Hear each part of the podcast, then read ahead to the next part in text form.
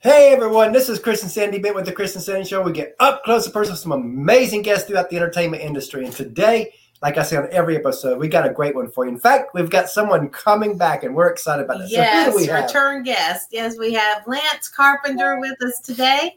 He's a singer and songwriter. He has penned hits of contemporary country radio while staying true to his traditional background. Growing up on a farm in Ozark, Arkansas, Lance moved to Nashville in 2011, and within 18 months, he signed his first publishing deal and secured two major cuts. Lance achieved his first number one hit by co writing Kelsea Ballerini's single, Love Me Like You Mean It. And we're excited to have Yes. him back. So, Lance, welcome to the show. Uh, Yes, thank you both, Chris and Sandy. Appreciate it. It's good to be back. So, last time we talked, I think we were in the very middle of the pandemic. Ah, yes. so, let's go there 1st Mhm. How, since then, has it really affected you? And what have you done to kind of maneuver through this? Man, yeah, 2020 was just such a, a big pause button for everyone. And uh, for, for us touring artists, it took us off the road. And uh, so I just kind of dove into writing quite a bit while I was, I spent a lot of time back home in Arkansas. My uh, my family went through some some health struggles. My mom got diagnosed with breast cancer right at the beginning of the thing, and so the first four or five months, I was between Houston, MD Anderson, and Arkansas, trying to take care of her, take care of the farm, you know, do the Sorry to hear that. cleaning and laundry and all that.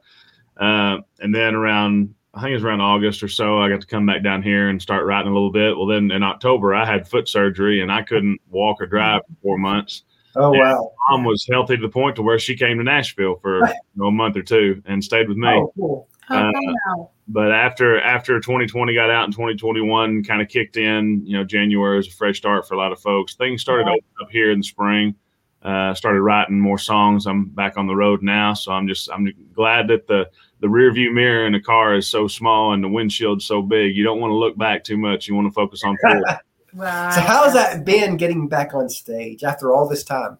It's been great, man. The first time, my first rehearsal with the band, we got in there and I thought, if we can just get through this and I don't drop the guitar and forget every other word, we're going to be all right. But it was one of them, the first couple of songs, once we got them in, it was just kind of motor muscle memory. And it felt like we we hadn't been off the road, but for a few weeks. And the first time at a show in front of people, uh, everything went great. And, and it felt, felt fun to be back on stage and in front of people. You know, that's like for us, you know, we launched this show, as you know, January of 2020. And the original plan was 100 interviews our first year. Mhm. And then COVID happens. And I'm thinking, whoa, you know, this might be our opportunity. Yes, You know, as a there. brand new show, artists, songwriters, actors, and all that might be willing to come on a brand new show that they normally wouldn't be willing to come on because of the situation. Yeah. So we just reached out to everybody. And because of that, we're over 400 interviews since. Man, that's awesome. Big Yeah. props. I, I haven't, I, you know, I guess around the 400 mark, I quit counting. We're probably about 430 or so, but you know, Right. I'm just, you know, it's like, okay, I'm tired of counting now.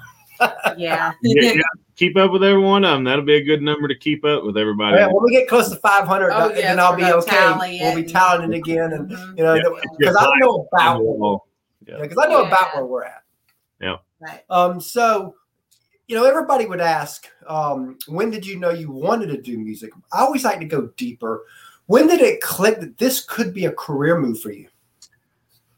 For me, I uh, it was pr- there was a, a a cruise that I went on, Alabama and Friends cruise that was in October of 2013, and I had already moved to Nashville. I'd already signed a publishing deal, but I was still working for FEMA. Uh, I traveled the country with the Department of Homeland Security and did disaster response and recovery. Oh wow! And I met some guys on that trip. It was Alabama and Diamond Rio, Craig Morgan, a bunch of big mans, and then there were some smaller bands at the time. Natalie Stovall was there, Laura St. Jane, uh, uh, Joe Bachman and his band, uh, a few others. And one night, Joe Bachman's band left a guitar on stage and said, "If you want to, anybody wants to jump up and do like a live cover song, feel free. We're going to take a break." And I jumped Oh, up. wow. Wow. One of my songs Took your opportunity. Yeah. yeah, I jumped up and sang one of my songs, and they came up to me and and and Chris Oz, uh, who's a good friend of mine now, and we write a lot together. He, he, he said, "Man," he goes, "I've never heard that. Whose song is that that you did?" And I go, "Oh, I wrote that." He goes, man, you should go to Nashville. And I'm oh, like, wow. well, I, I live in Nashville. And he goes, well, man, in Nashville, there's these things called publishers. Have you ever met with a publisher? I said, yeah, I'm signed to, to Bigger Picture Music Group Publishing. And he goes, oh, you do this for a living? And I go, no, it's a hobby. I work for the government doing disaster response. He goes, wait, what? And it was, we got back to port in, in Miami and I, I had like four hours before I could check into my flight. My girlfriend at the time was flying back to LA a lot earlier than I was going back to Nashville. And I sat down and I wrote my resignation letter and I emailed it to myself. Wow. And two weeks later, I opened it and I read it and I thought, you know what? I want to do this full time. And I sent it into DC and got an email back that said, good luck in the music business, Carpenter. And the rest is history, huh? Yeah. Because and let's talk about that. You know, you you get to Nashville, and 18 months later, you're riding with Kelsea, which of course a lot of people didn't know who she was at that time. Right. I remember last time you told us a little bit of that story. Tell us that story. I love that story Yes. of how that that just came about and it wasn't supposed to be what it is. Yeah, uh, I moved to town in February of 2011. It was probably 2014 when I met Kelsea, and she had just signed a publishing deal at, at Black River, uh, as did Josh, and and her producer Forest Whitehead was my roommate at the time, and we would get together on Monday nights around six o'clock and and write or hang or go eat dinner or watch a movie. Kind of just that was our time to just chill. Even though we were roommates, we were so busy we had to schedule time to hang out and write. And on this Monday night, we were me and Forest didn't have anything started, and he goes, "Hey, Josh and Kelsea's up front. Do you want to go just hang with them tonight and see if they want to stick around?" I go, "Dude, that's a great idea. I'll order pizza and we'll just hmm. get to know them." And we sit around for a few hours, and before you know it, you get four songwriters in a room. An idea came out, and you know we were listening to music, and and something came out, and we thought, well, shoot, why not pull the guitars out and see what can mm-hmm. happen? And and that's when we wrote "Love Me Like You Mean It." Wow. wow. And, and and you know when you talk to a lot of different songwriters, very seldom have we seen that people actually said, you know what, I want this to be a hit. It's just a group of people getting together, writing a song, Yes, writing a great And- song. And, and as they say, fate took took its tour. Yeah, we had no intentions of trying to write something for radio. The whole time, I remember two words we kept saying catchy and conversational. That's all we cared about. If we ever got to the point to where we felt like we were being too singer songwritery and trying to be too Yes. clever with it or trying to make it to where, oh, this is what radio would want to hear, we backed up and we Right. thought, you know, let's what what's catchy and what's conversational. Let's just have fun with this. And because it was such a pop country feel, there wasn't really any artists on country radio that was doing that. right. And we, we finished it, and Forest did the demo, and they pitched it around to every female that was here, and everybody passed on it. They said, "No, that's Wow. country radio." And then Wow. later, they decided to release it on Kelsea, and apparently, it was just a little before its time. So, That's Yeah. I just love that. And you know, you're talking about 2014. We actually interviewed Kelsea Ballerini in two, February. 2015. Yeah, February yeah. 2015. That year after that, when that song was just Yeah. yeah, It was number big 20. If. I'm not mistaken, it was number 28 at the time right. when you know when we interviewed her, which Mhm. was pretty cool. Yeah. awesome. so as you know, a lot of people they see the glory of like a Blake Shelton, of a Miranda, of a Carrie, but they don't see the grind, the sacrifice, the tears, the struggles that it takes, not just to get to their level, but even a career level within the entertainment world. And I always want to talk about this side of it because I think it's kind of glossed over. It is. Um, Mhm. because a lot of people will dive in not knowing what they're in for. And and you know, and, and even though it sounds great, you know, from day one to 18 months later, um, you had this, you you know, you're doing all that, but there's a lot that happens to get there. So tell Oh, us a little bit about some of the sacrifices and struggles you've had to go through, even to get to where you are. Yeah, there, there's a lot of people, and everybody's timeline's different. You know, I've got friends that have been in town for 10, 15 years and still haven't had the level of success I've had. And there's been people that's been here two, three years that are 10 times as successful as I am. uh, I moved here in t- 2011, and I did have things happen pretty quickly. But I started coming here in 2008, so oh, were three years where I made several trips a year and stayed for two and three weeks at a time. And when I did that, I wrote with every single person I could write with. I would sit in the Wow. lobby of NSAI and wait for someone to come in and say, "Hey, I'm trying to write with so and so in room four today," and they're like, "Oh, so and so called, they can't be here," and I'm like, "I'll write with you. I'm Lance." And I could, I would, I would probably try to ride around ten o'clock, two o'clock, six o'clock, and then if I didn't have a six o'clock ride, I'd go to riders rounds at six. I'd go to another one at eight. I'd go to another one at nine thirty or ten. I was anywhere I could be where I could be around songwriters, wow. listening to songs, getting to know people, getting letting them get to know me, and just diving into it seven days a week when I was here in town. And you know, you get to the point to where you know very few careers can you fail 95% of the time and still be one of the most successful in your career? But 95% of the songs even most of us professional mm-hmm. songwriters write get told no and don't make it on a record or get cut. And it it you I tell people you got to have a lot of patience and that patience is with yourself and with your skills and patience with other people because there's thousands of people trying to do this. But you have to be persistent. You got to be pleasantly persistent with yourself and with other people and you got to grow alligator skin because you're going to hear a no a lot. And this town can can chew you up and spit you out in a heartbeat if you don't you know if you don't have that will and determination and and that you know that solid foundation of why it is you're here to do what you do. And mm-hmm. you're not going to let someone say no knock you off your course of what your goals are and what you want to succeed you know, even with what we do, we probably get because I reach out to everybody. Um, oh yes. You know, we recently had Scotty McCreery on, which was really cool. But but for but for every two to four hundred emails I send, I get a Scotty. You know, you know. So we got I got to a lot of rejection a month, and it sometimes it's like, are we?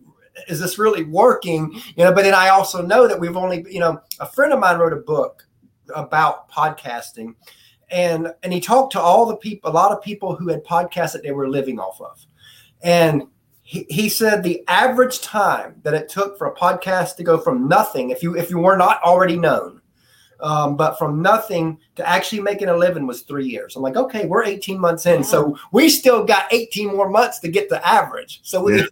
Yeah. yeah, the main thing is is just starting. I mean, anything anything that, that that's your goal you can you can plan it to death. You can figure out what you think needs to be done. You can educate yourself and, and do trainings and all that stuff. But until you start doing it mm-hmm. and, and, just jump in both feet first that that's when the real you know training begins uh, because failure is one of the best teachers or the best schools that you'll ever have. And that's whether it's your own failure or someone else's failure uh, of course, you want to learn from other people's successes as well, but yeah, uh, but but doing something and and failing at it is to me is not a failure. That you know you you learn yep. and you grow, and you know, a lot of people get comfortable and they think, no, this is this is good, and, and and it's it's almost impossible to grow when you're in a place of comfort. You've got to be uncomfortable in this business, or you're never going to find. And you got to jump because, like in yeah. 2019, we actually wanted to launch this show in 2019 and but we procrastinate. It was like, we you know, we like well, what do we do here? What do we do here? What do we do here? And finally, at the end of mm-hmm. 2019, I'm like, you know what? We're launching January 3rd. That's it. And we did. And you know, and now I'm thinking, you know, but again, the timing was so perfect because it was right before COVID, so that kind of catapulted yeah, the show. But did. but at the same time, I we could have went 2020 with you know what when if we didn't launch in January, who knows? Maybe in when COVID happened, we might have said, "Well, now's not a good time to launch a new show." Yeah. When it actually would have been the best time to launch, but you know, we you know you have to go because we've learned so much. I mean, you can't do 400 interviews and not learn something. Yeah. And, and it's been a lot of pain, a lot of sacrifice, but a lot of fun. And talking about yes. fun, when you look back on your career, what are some moments you're like, wow? Man, for me, on the writing side, it's it's when when I'm in the room with either a, a close friend or a complete stranger, and we're both willing to kind of take our hearts out of our chest and put it on the table and create a song that didn't exist before we got in there. And when we finish it and we listen to it and we're like, man, this is awesome. To me, that's the peak of the song, regardless excuse me, if it if it gets cut or goes on to be a single on the radio or or you know award winning kind of thing, nothing really surpasses that moment of the feeling as soon as you create it. Yeah. Now on the artist side, the cool thing is is I get to take those songs then and go out and perform them. and the height there is not only the fun I have on the road with my band and my brothers and my sisters. We have so much fun on the road traveling. I love that. But when you see one of those songs that you created touch someone and affect them and have them come up to you and tell tell a story, hey man, that song such and such means this to me or reminds me of this or I've got look at this video of my little 3-year-old dancing to the song. And that, now you're a part of their story. And Wow. you started with something that didn't exist and you created it and then you met someone that you didn't know who they were and you impacted their life and you put a smile on their face or you put a tear in their eye to make what it's about. Huh? And and those are the moments where you realize that that there's a purpose that you're here for and Yeah. that's when you're Yeah. starting to realize what that is Yeah, because you can win all the awards you want, you can have every number one you want, but nothing matters unless it's touching people. yeah you can take all these gold albums platinum albums the awards behind me the number one plaques away take all that away uh, i'm fine but you take the relationships and the friendships and the memories that we've made through the last 10 years of me living in nashville Wow. i'd be a wreck i don't know who i would be without those people in my life you know, April was the first time we ever visited Nashville. We visited again for. July 4th week. And so we, we were one of the crazy people down there with 400,000 people watching Yes. fireworks. Yeah. Um, and then we end up, uh, and we're going back for my 50th birthday in August, at the end, end of August for Mhm. a week. So we can't stay away. So, you know, We we're love it. Yeah. within the next nine to 12 months, we are planning on definitely moving there. That's Mhm. awesome. Yeah, there, there, there's something magnetic about Nashville, and there has been for for a while. The show Nashville helped a lot as far as showing, you know, Yeah. kind, of, kind of the fun, you know, Mhm. not novelty, but the you know the real life of Nashville and how it can be. And one of the last censuses I saw had like I think there was fifty three thousand people that had songwriting as their profession, even though there's probably only probably five six hundred professional songwriters in Nashville. But aside from that, man, you got of course you got the sounds and you got so much going on here, the country music history, all the other you know business that's going on here, and, and it's beautiful. And you know if we had an ocean, it'd probably be the best place on earth.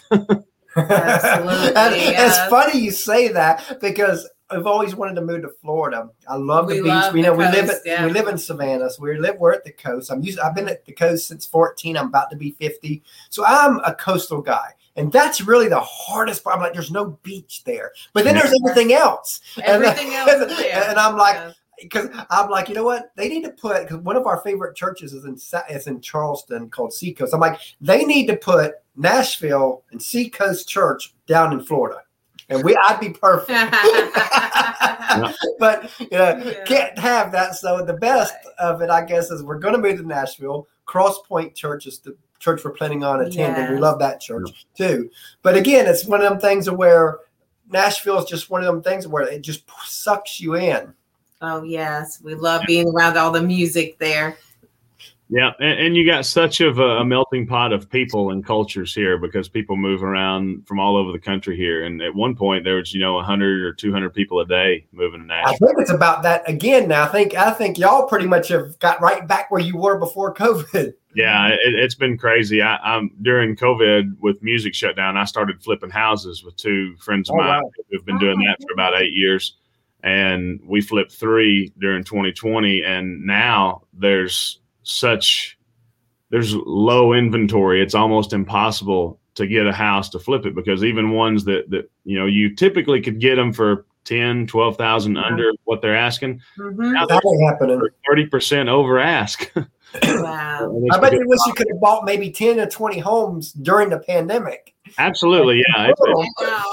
Yeah, I mean, for real estate, the best time to start's 20 years ago, and the second best time to start is right now. So I'm, yeah, we're still actively looking for our next flip or next opportunity to buy a rental, or I may turn my current house into a rental and and move just a little bit out of town get that ball started rolling. so you do a mentoring program. Tell us about that.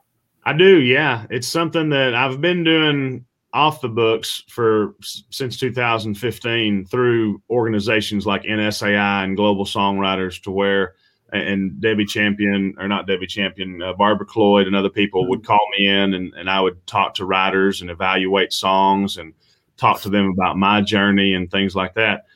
Uh, and they've since I do more of the artist things, every once in a while they would call me and say, "Hey, we don't have an artist mentor, but you're an independent artist and you're touring. Now you've signed a record deal with Toby Keith.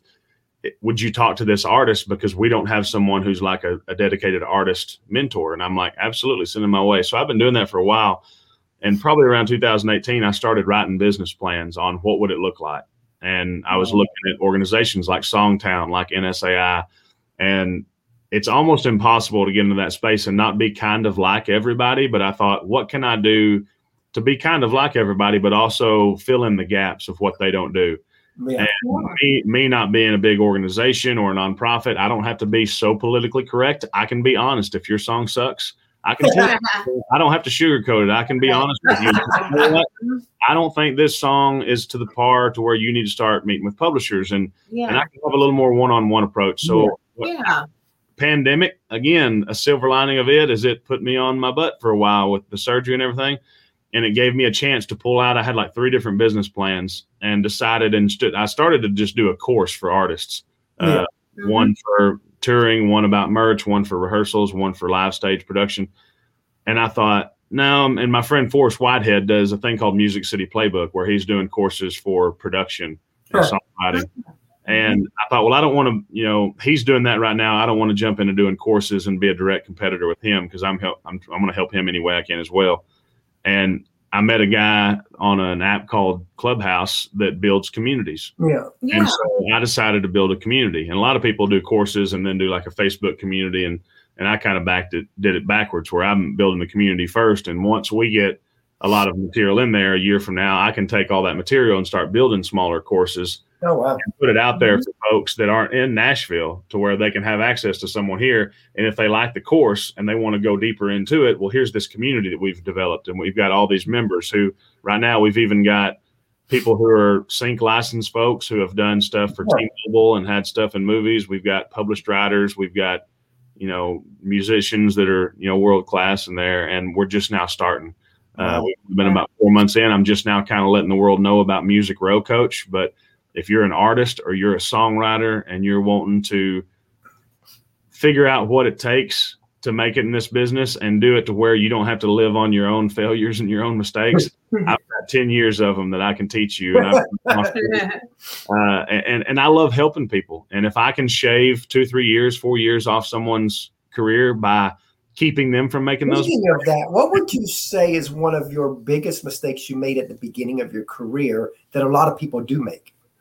Probably one of the biggest mistakes I made was prob- was thinking that if I went into a publisher's meeting and they loved my song, they were going to be able to pitch it and get it cut that day, and it would be on record the next week, and I would be a, a, a big time writer. But the core of that is thinking that the published that my goal for the publisher meeting was have them fall in love with a song. Like mm-hmm. this publisher's going to love this song, and in turn love me, in turn mm-hmm. sign me. But what a publisher meeting does is it lets them get to know you. And if you yeah. can't build that relationship, you know, going into business with someone where they're going to be paying you twenty, thirty thousand dollars a year for two, three years, and you're constant like every day in there with them, you want to make sure that there's you know a good relationship there, whether it's yeah. music or not and you've got to go in and i tell writers i said one of the biggest mistakes i did was going into those meetings and playing them songs i thought were my best hoping they would love them and now i tell all my friends the first publisher meeting you go to you don't have to play a song. You can go in there and instead of guessing what you think they want to hear ask them to play you a couple of songs that they're really excited about right now. Ask them about their writers they signed. What made them want to sign them? What is it that they're needing right now and once you get that information, then you can go into your catalog and go, okay, instead of playing these four songs I was going to bring in, I'm going to bring this one song because that might fit it a little better. And that's just going to put you in a better position because if you go into that first meeting and play the wrong songs, it may be two, three months before you get back in there with them, if ever. But mm-hmm. if you mm-hmm. take that first meeting and build that relationship and that rapport and find out what it is they want, you can come back into that next meeting and be set up a lot better. Man, I really love that. I would have never thought that if you right. know, but that makes a lot of sense because again, you know, when you're dealing with other people, you don't know what their tastes are, and you might play, like you said, play something that they just don't like. It's not that you got a bad song, Right, but Is it's that- not that what they don't- they're looking for. That's not what they're Maybe that's looking what they need. Most young songwriters, every time they go into a meeting or when they meet a writer out, like I have so many people come up to me that I have never met in my life, that I've never heard their music, and they see me play on stage, and I get off stage, and they come up and go, "Hey, man, we should write sometime."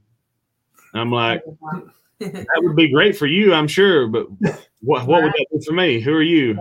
And they may be the next Garth Brooks. I don't know, but young, and I say young, eh, they could be sixty, but new Right. to, new to music. yes. They think, all right, what can these publishers do for me? What can this writer do for me? What can the, to make me have success? And instead of doing that, their mindset their mindset should be, what can I do for this publisher? What Yeah. can I do Yeah. for this artist? How can I add value first before I ask for something? Oh wow. Um, a lot of folks come in asking for the moon without putting any value out to who they're asking for. So I go into that publisher meeting as a young writer. Hey, listen to these four songs. Tell me you love them. Get get them. cut. I, oh, by the way, I know you got these other seven writers over there. You're paying thousands of dollars a year for, but forget about them right now. Just just get my mm-hmm. song cut. That's what I need, as opposed to me walking in there and going, "Tell me what you need. How can I mm-hmm. help your company? How can me as a writer bring value to you?" Mm-hmm. wow. And I I- love that. Last Oh, night I to finished think reading I mean, that's spot. on. I mean, I would have never is. even thought of it looking at it that way, but that's so spot. Like um, Susan said, she said, spot on advice. That's so. I mean, again, it makes so much sense, but yet no. But most people have such a big ego that they can't of it the go other that way. way. Yeah. Yeah, I mean, and there, there's a lot of folks that come to town that are that are big fish in small ponds where they're from, and they're super talented. But I have a friend of mine that just started working for a major management company, and he was there for probably about two months. And we went and had lunch, and he goes, "Dude," he goes, "You've been here a lot longer than me. You may understand this." When I signed over there, I had two or three artists that I know are great artists that are working their butt off, and I Mhm. thought I would be able to introduce them to these people and they would want to sign them because they're great. But he goes, it's not about being great. It's about being great and not being in the same lane as someone else that's at that company already. If they've got Mhm. someone that's even close to what you are, then then it doesn't matter how great you are. They've already got that. So Right. you're, you're not going to add value to them, even though you're great. So you just got to either wait and be patient, or you've got to go out and you've got to learn about all these publishers and learn about all these companies and find out what they've got, what assets are in place, and what holes are there. And if you're a phenomenal lyric writer and you're not a great musician, don't go to a company that's got four amazing lyricist writers there. Find find one that's full of producers and try to go in there and work with them. And and and you got to find what you do best, and then you got to figure out what your weaknesses are and try to build those up. There's a lot of people like Forest. You know, when he came to town, he was a phenomenal guitar player, but he wasn't a great producer. But he wanted to learn, so Yeah. he spent a year learning Pro Tools, and the skills that he learned being able to do his own demos got him into a lot of rooms that a person like me that can't do demos won't get into. So you, you can add skills to yourself to make you more valuable for the companies that you want to work with or the artists you want to work with. That, that's like even our show. I think that we've been a unique show because of our marriage. Yes, and we bring our And we bring little because you know, we, ask which in a couple little while we questions. bring it on a little one, Oh, and yes, he got Chris. three questions now instead of one like he did last time. So he's growing I love it. in the show. as So well. I think you know that that's part of what makes us different. And we've got we've I think because of the family atmosphere, we've had a lot of young actor and actresses that PR companies have trusted us with um, the young teens and all that Mhm. that are in, on Disney and on Nickelodeon. because it's a safe space for them to come on here to Yep. talk to us. Now, the video we're going to play, the lyric video, tell us a Oh, little bit yes, about that. tell us about that. yeah. Uh, my plan, just to back up a touch, was going to use 2020 touring money to do a new record to release in 2021. Well, we all know what happened with 2020. There was no money to be Oh, made. and I couldn't go another year without putting out new music, but I didn't have a lot of money to do it. So what my workaround on that was is I put together a demo project. And when you record a demo, it's for demonstration only. You're not supposed to be able to put that out and, and monetize it. Yeah. The way you Yeah. can do that is I went to producers that I wrote these songs with who did all the production themselves for the most part. And I got them to sign off on a work for hire to let me release it as as a master recording. No, wow. And so I put 12 together. knowing that 2021 may not open up as quick as it has. And I said, I'm going to do one song a month. And that, that was kind of my goal. I'd never done that. And I want these 12 songs. They're, they're not necessarily songs that would fit perfectly in a Lance Carpenter country record. Like Yeah. a few of them that could, but they, they weren't the top of the list.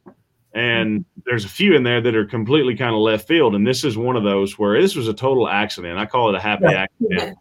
I wrote this with my friends Pavel and Steve Diamond specifically for an artist in Europe for them to do a dance mix and put it out over there.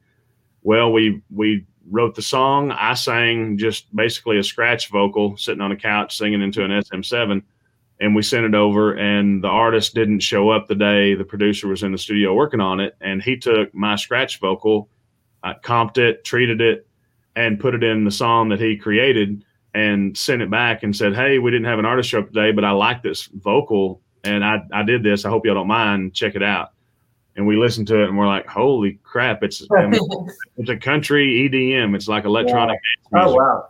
Oh, you know, remixed in Frankfurt, Germany, uh, by a guy named Jonas Hahn, and we thought it was cool. And I thought, you know what, I want to put that on that demo project. Because the whole purpose of the demo project, other than to get music out to my fans, is I wanted to shine a light on my co-writers and on the various oh. producers I work with, and to show them that I don't just write super traditional country music. I write a little on the rock side, a little on the Christian side, a little on the pop side. Yeah. And I got to put these songs out without having to be in a box. And a lot of people, Oh wow. you know, it's good to know what you do and sometimes to stay in your lane. But for me, I'm su- super creative dude as a writer, and I wanted to show the different sides. And so I put out this demo series, and this song turned out so good. And, and we did a lyric video, uh, and I think that's what y'all are about to see right now.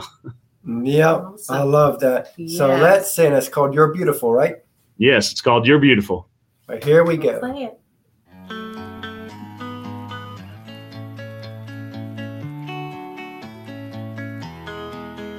like a flower in the spring after April rain, or the sun dancing bright through a window pane, like a star falling out of the raven sky, or a slow rolling field full of fireflies. You make it look easy, like waves in the ocean. You're better than perfect, you don't even know it. You're beautiful. Everything about you makes everything around you so beautiful. From the inside to the outside, let the world see you shine. Don't hide your heart. Love who you are. You're beautiful. You're beautiful. Oh, oh, beautiful. You're beautiful. You're beautiful. You're beautiful. Oh, oh, beautiful. You're beautiful. Words meant to hurt, they can break. Feel your head full of doubt, try to change you.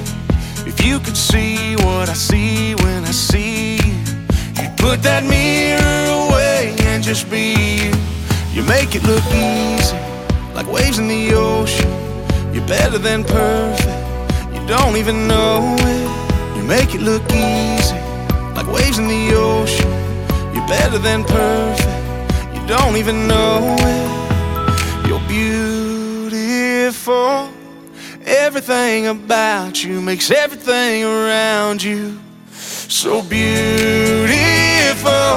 From the inside to the outside, let the world see you shine. Don't hide your heart. Love who you are. You're beautiful. You're beautiful. You're beautiful. You're beautiful. You're beautiful. Oh, oh, beautiful. You're beautiful. You're beautiful. You're beautiful.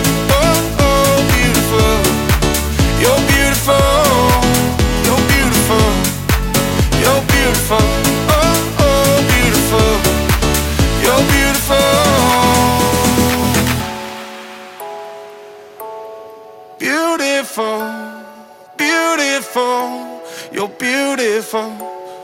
Oh, oh you're beautiful, beautiful, you're beautiful.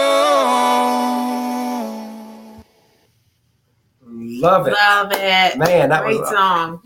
Thank you so much. Yeah, it's just it's fun. It's unlike anything I've ever done, but it was just too fun not to include in this project it was it was definitely really cool and all that. And, Yes. uh, you know, again, you know, you just never know what you're going to create as a songwriter, and and it's Mhm. cool that you get to do both, where you're the songwriter and the artist. Yes.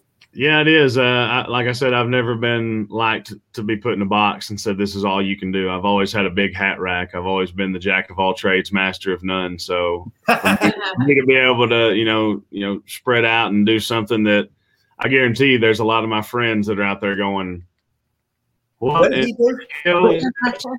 And then there's other people out there that's going, "Dude, this is killer! Like that's great." yeah. So you know, it's it's it's something that I'm I'm proud of, and and I'm excited to see all the reactions we've had out there. And we've been doing a campaign asking people to to submit videos on talking about someone beautiful in their life and Oh wow. doing things like that. And, and we've had tons of people, you know, send in videos, and it's been great seeing them, and then try to share them out to folks too. Love that. Yes. Um, so as you know, a lot of people they see you as the artist and songwriter, but they don't see the teams behind you. And in our opinion, the teams never No, get the love they They deserve. don't. So take a few moments just to tell us about the team that helps you be who you are. Man, th- there's been so many. You know, I think whenever I think it was Sheree Spoltore, who was one of my one of my first champions. She used to be the national membership director of NSAI, and now she she's the the founder and president of Global Songwriters Connection. Uh, she told me early on, she says, when you see someone standing on stage accepting a, a CMA or a, at a number one stage accepting an award, there's probably a thousand people behind them that impacted their career in some form or another. Yeah. And you know, for me, songwriting, every single co-writer I've ever written with has has been some iron to help me sharpen my tools to become a better writer. And if I had to guess, I've probably written with you know 400, 500 people in my career. And Wow. my, of course, my first publisher, Jeff Carlton, that, that gave me a chance, uh, and then Tim Hunze, uh, who I wrote with for a long time, was instrumental in that. Uh, of course, NSAI was kind of my first. That's when I Googled songwriting. I found NSAI. So Bart Herbst Yeah. and staff over there are incredible folks. I've had mentors like Kent Blazy and Steve Seskin and Bobby Pinson and River Rutherford and so many others that have been a part of me learning from their writing and and and just trying to become as good as they are, just to deserve a small spot in their shadow of songwriters. And of course, all the country artists like George Strait and Garth, who you know are the conduit that allows our songs to get out there Yeah. on that side of it. Of course, my family have been super supportive and all that. And then when I when I signed my record deal, I had a manager at Mandy Dixon that, that worked with me. I had a, a publicist, uh, AQ, and I had uh, um, uh, Elaine Schock was was doing my PR stuff, and there were just so many folks. Kristin Barlowe was a photographer we worked with. Uh, and there was just so many folks. The Show Dog label, Toby was awesome to work with, and there, there's been so many, and it's you know teamwork makes the dream work. Yep. Uh, definitely. Mhm. And you know, speaking of teams, we have a third co-host, our nine-year-old that we let come on. yes. So Sandy's gonna go get him, him, when you, after you Christopher. get him exiled Yes. that in the other room. I will do that. All right. Okay. And we got a two-year-old daughter that when she gets older, she'll be plugged into the show too. That's awesome. I love it. Yeah, Yeah, because we are a family affair show. no, You can't say that every guest will always be family oriented, but you know, but our side will be. Yeah, there's nothing wrong with that. Yeah, it, it takes all kinds of kinds. I think it was Miranda that recorded that song. yep. Here he comes. Hi, Lance. What's going on? It's going good. So, uh, what's your favorite food? My favorite food is probably pizza. Ooh. I, it's hard for me to turn down a steak and baked potato though. And what's yours? Mine is uh pizza. Hey, I'm right there with you. You could eat it all day long. Yep. All right, what's your favorite TV show? My favorite TV show, uh, gosh, probably there's several. I love TV shows. That's one of my escapes. I love NCIS. I'm a big Mark Harmon fan. Uh, here recently, I've been watching a show that was on the CW called The 100. My sister Mhm. kind of turned me onto that show, and I'm almost done with it. Uh, and then I love shows like Shark Tank and Undercover Billionaire, and then anything on HGTV like Hometown or Property Brothers uh, or Chip and Joanna. You know, I love those renovation shows. Wow. And what's yours? My SpongeBob. Hey, SquarePants, I feel you. Yes. and what's been pretty cool is he watches a lot of the Nickelodeon Disney shows, and because we bring on artists and actors, we um he can um he gets to talk to a lot of a lot of the people that, that from his Disney shows. So that's been pretty cool. That's cool. You got another question for me? Uh, yes. What's a favorite movie? My favorite movie is Robin Hood, Prince of Thieves. Kevin Costner is one of my favorite actors, uh, and it's uh, it's it's a combination of action and adventure and romance. And I'm kind of a hopeless romantic when it comes to that stuff, but I'm also you know one who loves being out in the woods and and oh, things like that. And, and I love any movie where the good guy wins. So Oh wow, what's yours? Mine is the Minions movie. all right, he definitely loves that. We we all know how many times we've watched all that, that's great. and our little two year old loves the Minions. Yeah. She does. They're funny. Bye. Thank you so much for the questions, buddy. yeah, he, as you know, as I think he had just one question that first time. You know, I was like, He when he sat down, I was like, oh, we forgot to change the first question because you answered that, of course, back then. Might have been different though. The answer, who knows? Who knows? so you know, you've wrote with a lot of people, but I'm sure there's a lot of people that you have not written with that you would love to. So, who's an artist, dead or alive, that you wish you could co-write with? Lee Brice. Oh wow, Oh, he's amazing. yeah, we had him on the show. We um, did last November. last November. Mhm. Yeah, I'm, I'm a huge fan of Lee's, and I love the passion that he puts in his songs. Just every song he sings is is feels real to me, and his Mhm. vocal delivery. I'm just a huge fan. You know, it would have been great to sit down with Johnny Cash and try to strum That out. been cool. Oh Uh, yeah. you know, I always loved the Johnny Cash story because again, I went through 19 years of addictions and to you know until 13 years ago, and but first five years of our marriage, she put up with a lot. So when we hear their story, we Oh, see yes, us in their is- story. Mhm. Yeah. So you know, there's probably a ton of answers to this one, but what is a song you've heard that you wish you wrote? Oh yeah, there's a ton of them. Uh, of course, the house that built me is always one of the top of that Cute list because it's so real. Uh, Allen Shamblin and uh, Tom Douglas wrote that, and the story behind it too about how you know it was they sent it to Scott Hendricks and he put it on a disc for Blake to hear, and Blake was listening to it in his truck, and Brand heard it and and just in tears and said, "I've got to record that." And Oh wow! they went back and made that happen. Uh, other than that, uh, I, I, I jokingly say, not really, but Amarillo by Morning by George Strait because it's my mom's favorite song, and it would be nice to have written my mom's favorite song, but yeah.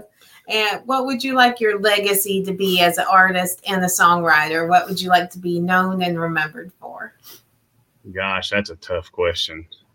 Uh, I mean, just a good person, just a good human, you know, someone. I, I guess I can kind of I'll I'll tell a story. When I was in fourth grade, our teacher gave us this like little workbook to fill out, kind of like what life was going to look like, what your job was going to be, who you're going to be married to, how you, what you're going to live, your kids, dogs, things like that. And at the time, I, I loved axes and I loved I thought fire trucks were really cool. So at first I wrote firefighter fireman.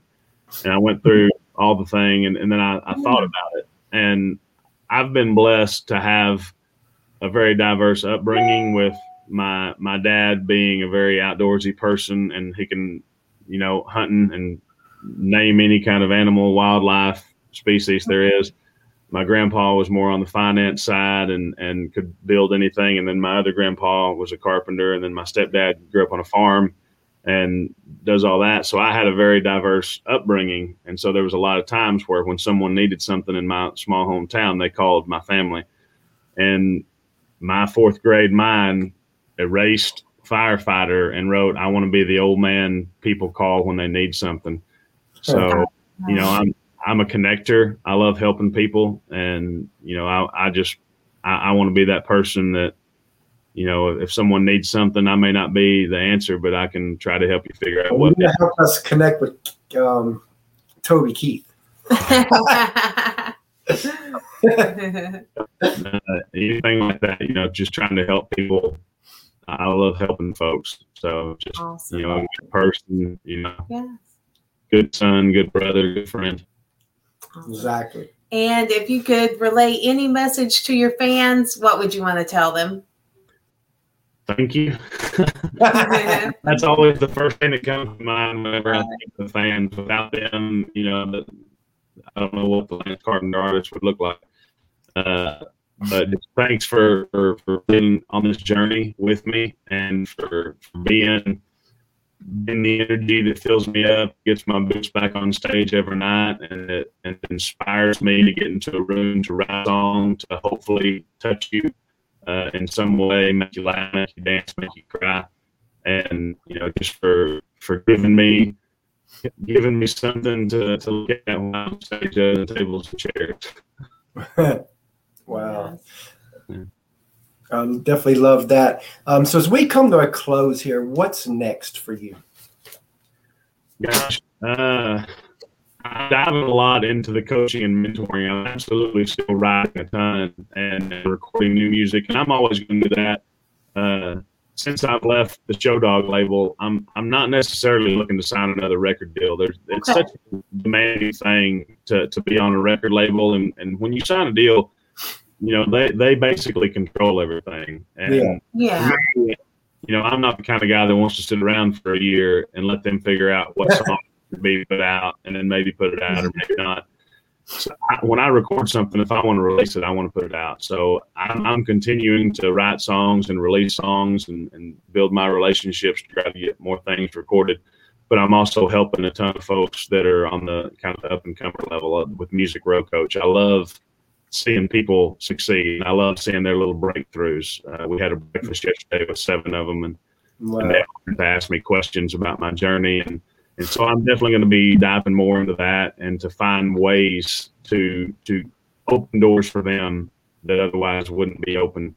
Uh, and then on top of that, me and uh, three other guys, investors, just invested in a, a, a place called the Buffalo River Resort, just west of Nashville, about an hour. It's, Oh. it's uh, canoeing and kayaking and camping, and there's cabins and a big lodge. And we're going to start doing some events out there, some Wow. Concerts, and then I'm also going to be able to do some remote retreats for my Music Row Coach members to do some writers retreats, do some some workshops, get them here in Nashville and in front of some some hit writers and some people in the business, and kind of put our own spin on it. Love that. Love that. So um, tell everybody how they can find you. You can find me. I'm on social media. I'm probably on Instagram and Facebook more than anything else. I am starting to do some TikTok stuff. So if y'all, if y'all are on TikTok, y'all can follow my country on there too, and and see what I do on there. It's kind of fun. Uh, and then my website's lancecarpentermusic.com. So any of those any of those ways will get you towards me. I love all that, and we definitely enjoyed having you on We today, did. just like we did before. Yeah. and you know, we look forward a third time down the road. Yes. Absolutely. Anytime. Y'all just let me know. All right, We you will. have a great Thanks day. so much for your time today. See y'all. Thanks, Susan, for all Thanks. the